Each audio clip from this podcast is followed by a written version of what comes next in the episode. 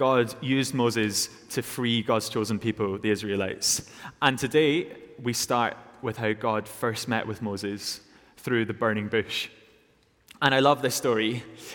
I think one of the main reasons I love this story is because Moses was just going about his normal day to day business. He was just looking after his father in law's sheep.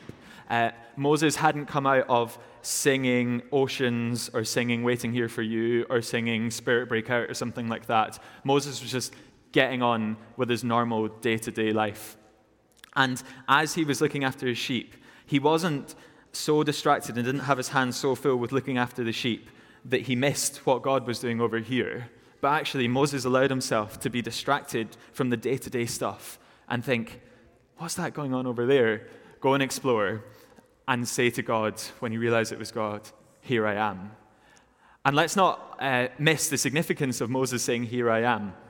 God used Moses to free his chosen people. God used Moses in amazing ways and then gave Moses the law, and then we see the rest of the Old Testament sort of hinge on, on what Moses did. That's incredible.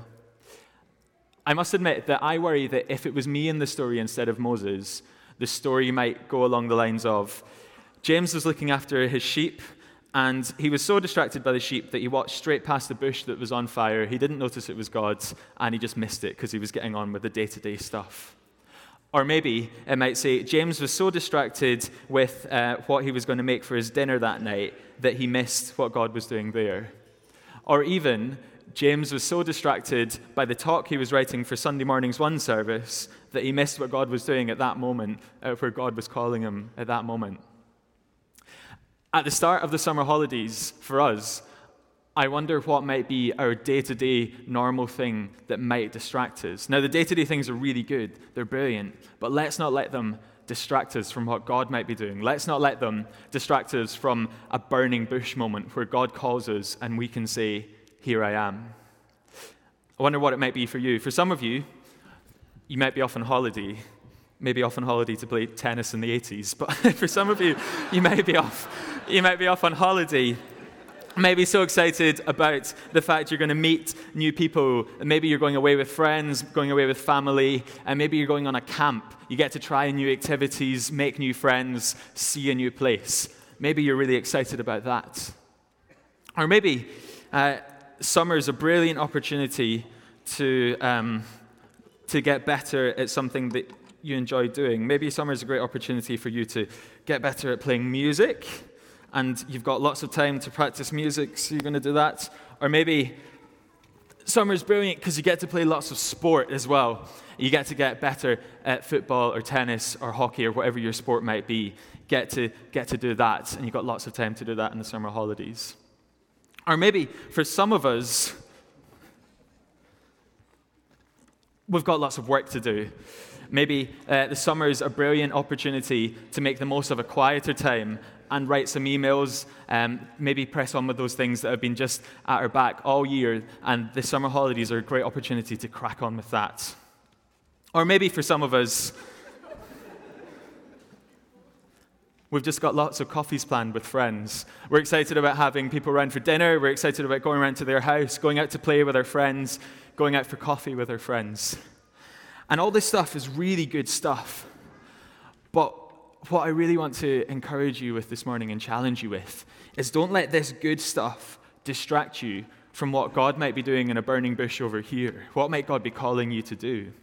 Maybe um, as you meet with your friends this summer, whether they know God or whether they don't know God, maybe your burning bush moment might say, Lord, can you open my eyes to um, see what's really going on with my friends? Let me know what's going on behind the words that they're saying. How can I point them towards you?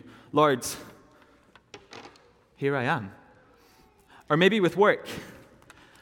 What might your burning bush moment be with work? Maybe it's praying and saying, God, can you show me what you're doing in my workplace? Show me how I can point towards you with the values that I'm working with. Show me how I can glorify you with the way that I work, the way that I talk with people at the work, and the way that I go about work. Lord, show me how I can do that. Lord, here I am. Or maybe as you uh, get to practice sports or music are the things that you're really good at this summer, the stuff that you get to enjoy doing. Maybe your burning bush moment might be praying, God, thank you so much that I get to enjoy these gifts and skills that you've given me. Thank you that I get to enjoy playing sport or playing music or whatever it might be because you've given me those passions and you've given me uh, these skills and gifts and abilities. Lord, as, as I practice these things, why don't you show me how I can use them for your glory? Show me how I can point people towards you. Show me how I can uh, bring pleasure to you by growing in the things that you've given me. Lord, here I am. Or maybe as you're off on holiday, off to camp, meeting up with new friends, maybe your burning bush moment might be something like saying, God, here I am in a brand new place. I've got none of the distractions of home. I'm in a new place with new people. What might you want to teach me in this new place when I don't have the normal distractions? Lord, here I am. So, just as Moses didn't let himself get so distracted by the day to day stuff that was going on that he didn't miss God in the burning bush, and Moses was able to say, Here I am. This summer, whatever it looks like for you, don't let yourself get so distracted by the day to day stuff that's good and that's brilliant, but don't let yourself get so distracted that it stops you from noticing what God might be doing over here and saying, Lord, here I am. Amen.